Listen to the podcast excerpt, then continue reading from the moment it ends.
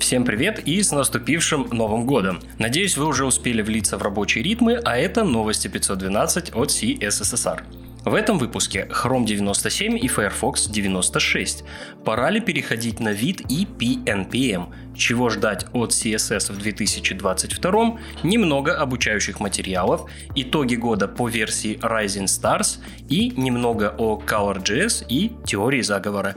У микрофона Ислам Виндижев. Интересные публикации. Саша Беспоясов в своем блоге поделился новым конспектом прочитанной книги.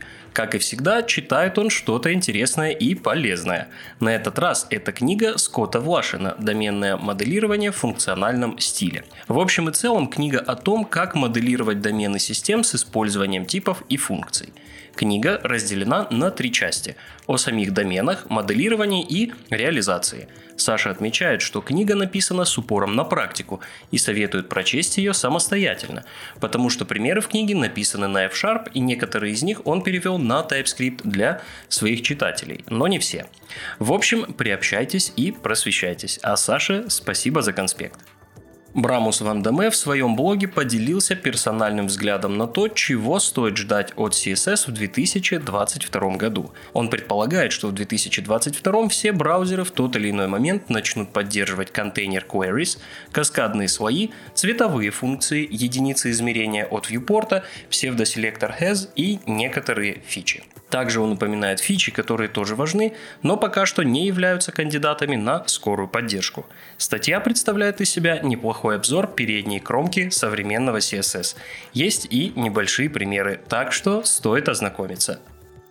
Валентин Семирульник выступил на подлодке с докладом о пакетных менеджерах. Здесь, как и во всем фронтенде, своеобразный зоопарк, но что-то меняется. Есть ряд причин, по которым Yarn и NPM уже не так хороши и кое-что они не умеют, а именно эффективно использовать память. У них появляется серьезный конкурент в лице PNPM, на который Валентин и предлагает взглянуть в своем докладе. И не зря, обязательно присмотритесь.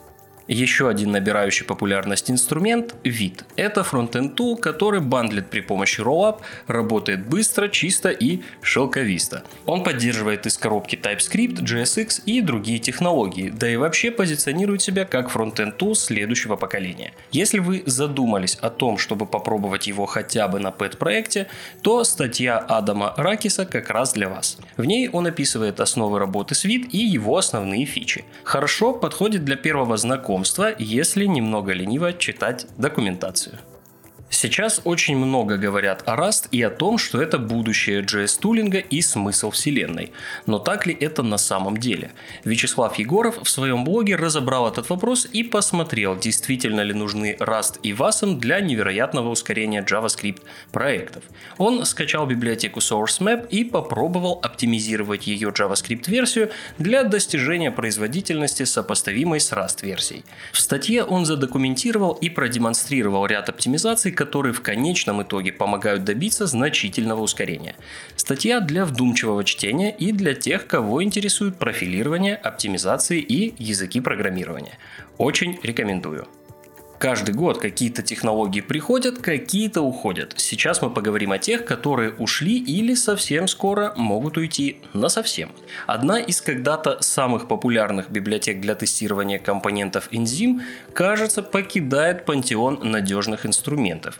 Библиотека плохо поддерживается и морально устарела. Пора переходить на React Testing Library. Именно об этом пишет мейнтейнер Enzyme Adapter React 17 Войчех Май. Он делится историей того, как родился адаптер. Спойлер, потому что Enzyme не поддерживал API React 17. И рассказывает почему, по его мнению, Enzyme пора бросать. Angular.js или Angular 1. Помните такой? Так вот, 31 декабря официально была полностью прекращена его поддержка. Статья об этом появилась в блоге Angular. Команда фреймворка настоятельно рекомендует обновиться до нового Angular. CDN с Angular.js останется онлайн и, напомню, поддержка старого фреймворка была передана в руки частного подрядчика и доработки в принципе возможны за деньги. Но зачем? Следующие три материала обучающие. Доктор Аксель Раушмайер обновил свою книгу JavaScript для нетерпеливых программистов. В ней он затрагивает все основные аспекты языка и его применения, приводит примеры и рассказывает о его истории.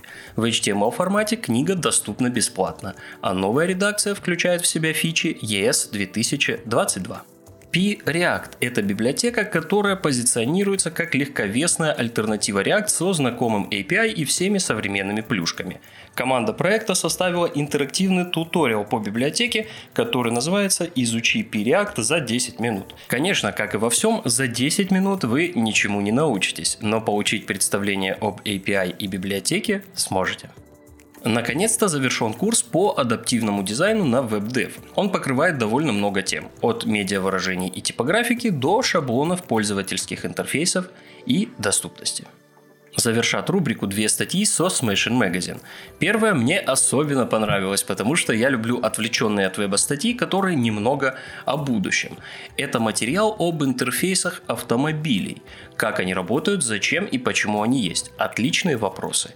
Во времена, когда JS уже летает в космос, неплохо присмотреться и к более физическим областям реального мира. Вторая статья немного связана с первой и посвящена UX. Это сборник самых разнообразных ресурсов о дизайне пользовательского опыта для нетерпеливых. Новости релизов.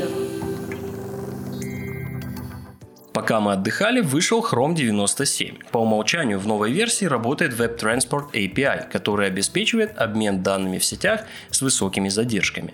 Теперь поддерживается передача данных без гарантии доставки пакетов с Datagram API и с гарантиями со Streams API. Дополнительно стоит отметить, что Web Transport API работает только с HTTP 3. JavaScript поддерживает новые методы для массивов FindLast, FindLastIndex, а также экспериментальный метод HTML Script Element Supports для определения типов скриптов, поддерживаемых браузером. Chrome DevTools без обновления тоже не обошелся. Появилась новая вкладка Recorder. Она записывает и воспроизводит действия пользователя на странице. Был расширен список эмулируемых устройств, а на вкладке Elements появилось автодополнение при редактировании HTML. Еще один приятный бонус. Настройки DevTools теперь можно синхронизировать между разными устройствами. Больше подробностей в обзорах Питали Пейджа и Jesselyn Inn. Не отстает и огненная лиса. Вышел Firefox 96. В новой версии продолжили работать над безопасностью и обновили поведение cookies для защиты от CSRF атак. Добавили поддержку CSS-свойства Color Scheme.